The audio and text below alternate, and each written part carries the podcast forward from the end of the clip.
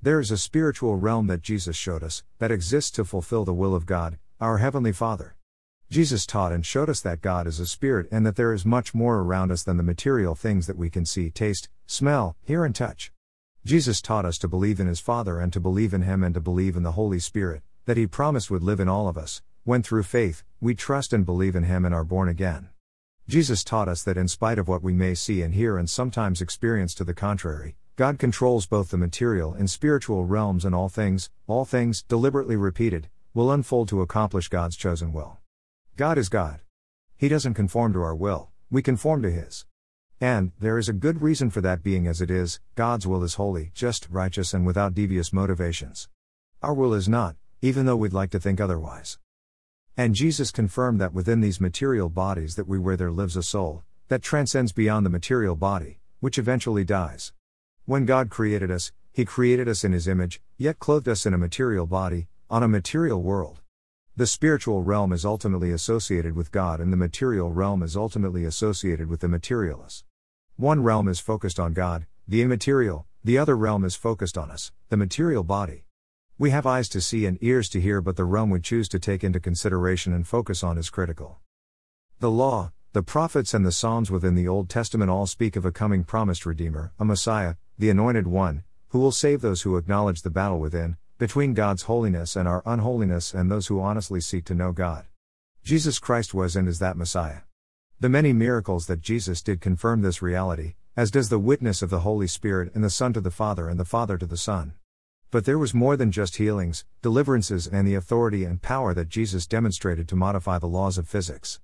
There were also the absolute objective truth that Jesus gave us, truths about the depths of sin, its destructiveness, and our true fallen nature, truths about love, patience, forgiveness, mercy, justice, faith, grace, and trusting in the will of the Father to bring us, His creation, back to a place of communion with Him.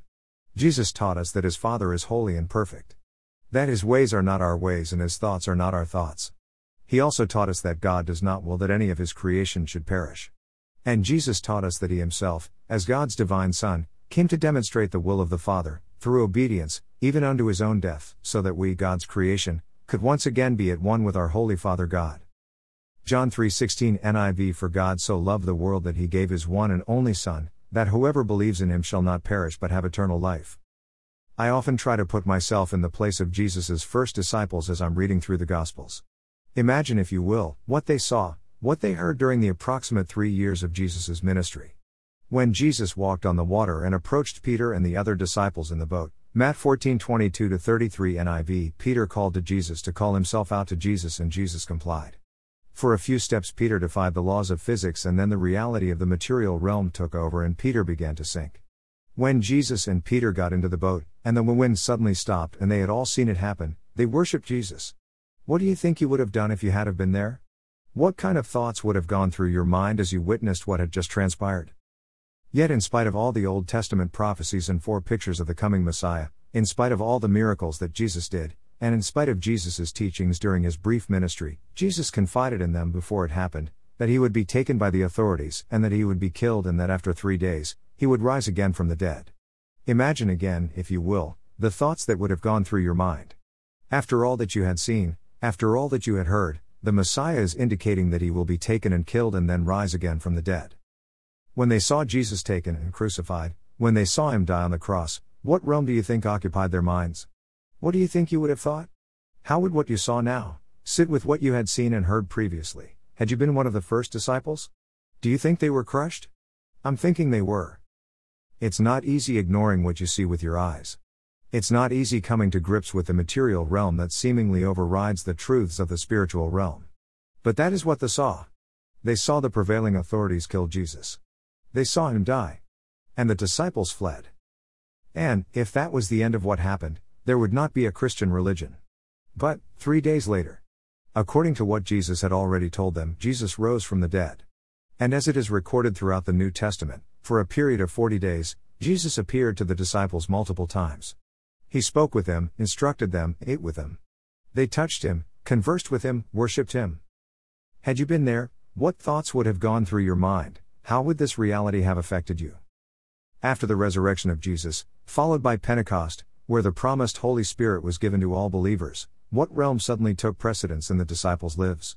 Do you think that seeing the risen Lord had anything to do with their change of mindset? I'm thinking it did. I appreciate that this is bare bone and that there is so much more. But on top of everything else that Jesus fulfilled pertaining to the promised Messiah, plus what he said and did, we have Jesus, the Messiah, conquering the finality of death and being resurrected from the dead, as he foretold would happen. You will search in vain to find this proof of divinity in any other religious faith. There's only one Jesus. The resurrection is huge, it's God's crowning declaration and witness about his love and his fulfilled purpose of sending his obedient Son Jesus to save us. Make no mistake about the resurrection, Jesus says, I am the resurrection and the life. Whoever believes in me, though he die, yet shall he live. John 11:25 ESV. The resurrection of Jesus Christ forever changed the lives of the apostles and the early Christian church. I believe. Worthy is the Lamb. Blessings.